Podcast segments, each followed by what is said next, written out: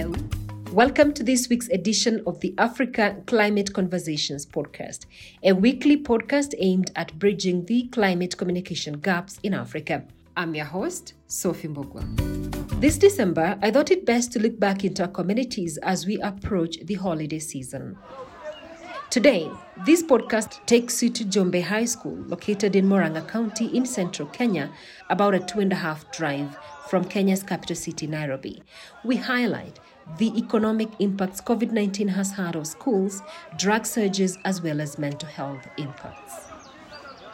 As of November last year, the World Bank data shows that the COVID 19 pandemic pushed an estimated 2 million people into poverty in Kenya.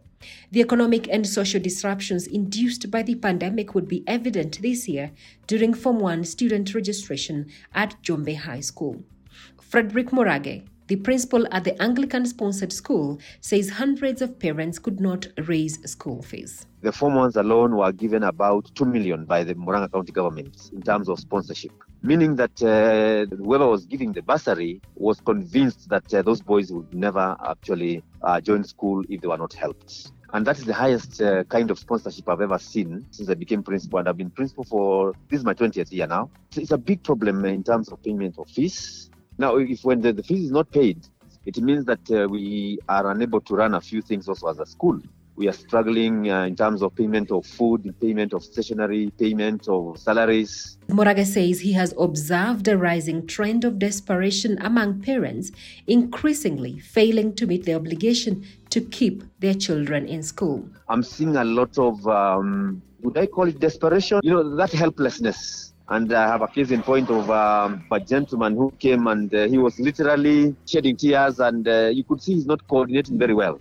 Looks like he was either under stress or is it uh, depression because um, he had lost all his livelihood completely to zero, and now he was pleading that uh, I just keep the the boy in school.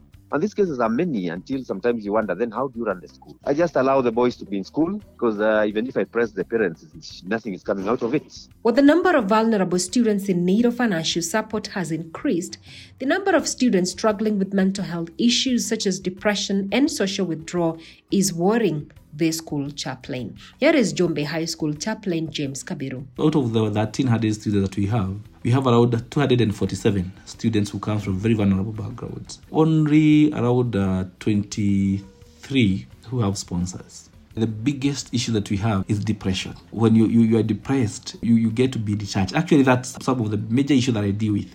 Because most of these students that we sponsor, bearing in mind where they come from, they feel like lesser human beings. Even in the way they socialize with others, very limited way. They don't want to talk about their issues because they know people will laugh at them. COVID has made the issues even worse. Look at parents. Some of them comes here. And even when you look at them, they're totally disconnected. Poverty has really gotten to their mind. And now it is even more serious when a parent is going through mental health issues. When they came back, I did a survey for all the students. And I was trying to see what were some of the things that happened to them during the COVID break of nine months. I had uh, like 47, who's one of the, the parents decides to, to run away, especially the fathers. I don't know what the, challenge is. Some of the parents got into drinking. Again, some of these young men, you know, to seek solace and comfort, they fell in the in the wrong company. Some of them who are not even into drugs, they started doing drugs. It, it, has been bad. Moranga County is among Kenyan counties whose youth are heavily impacted by drug use and substance. In a previous episode, the County Executive Committee member in charge of health, Joseph Mbai, told Africa Climate Conversations that three people die every week due to drug and substance abuse. Kabiru says since last year, during the nine month COVID 19 school break, the school has observed a surge in drug and substance abuse among students. Before COVID, we have cleared 95%, but when they came back, the issue of drugs surged again. Did you get to understand what was mm. probably happening in the villages mm. back home? Mm. What exactly were the issues were struggling with? They had so much time at their disposal. And then the kind of company that they keep. In, in girls' schools, they were dealing with issues of early pregnancies and a lot of uh, you know sexual addiction because the girls again to while time they also found uh, solace in, in the, in, the, young men again some of them are trying to run away from the reality especially those of them that are from vulnerable backgrounds mm, yeah. you see the challenges that are there at home and you can't cope. You just look for something that can remove you from the reality or the challenges that they were going through. In the last month, a spike in the cases of unrest in schools have seen a wave of school fires leading to an estimated 35 schools across Kenya being set on fire. Murage attributes the rising school unrest to readily available drugs. Drugs, they are very, very much available now. And I would say that the biggest contributor to these strikes is because of the use of drugs. Their judgment is affected in terms of uh, reasoning because they're under the influence of drugs. And I can give you a case in point, uh, and you will know that drugs have really impacted on this kind of behavior. There was an attempt to ban one of our dorms some three weeks ago, and uh, the three boys that we zeroed in on having masterminded all that. One of them actually was under the sponsorship of the chaplaincy program in terms of fees payment, in terms of uh, transport home and to school, in terms of uh, upkeep in school. Everything was paid for by the chaplain's program, the bursary program. Yet the boy was among the 23 who wanted to burn the school. And you know, the mother to that boy is in prison for 10 years because of killing a child. But then you can see this boy cannot reason and see that his only chance now is through education. And when we followed it up with him, we discovered it's because of drugs. So issues of drugs are very rampant, very, very rampant. Murage says lack of gainful economic activities and government protection of the children from the drug barons is to blame for the drug surge in Kenyan schools.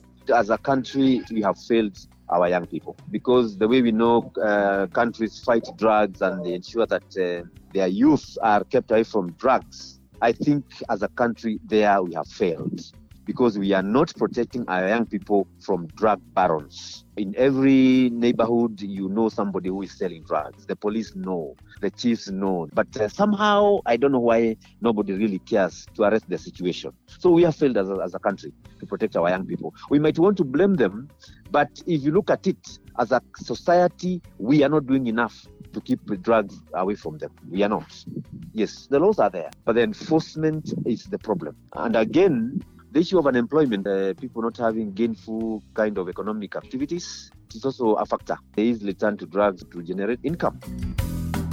Next week, we look into how proceeds from Njumbi High School canteen support students from vulnerable backgrounds to pay their school fees, upkeep, and transportation home. In the meantime, please enjoy listening to many of other podcasts available on Spotify, Google, Apple, but do not also forget on our website www.africaclimateconversations.com. But until next week on Tuesday, kwaheri. My name is Sophie Mbogwa.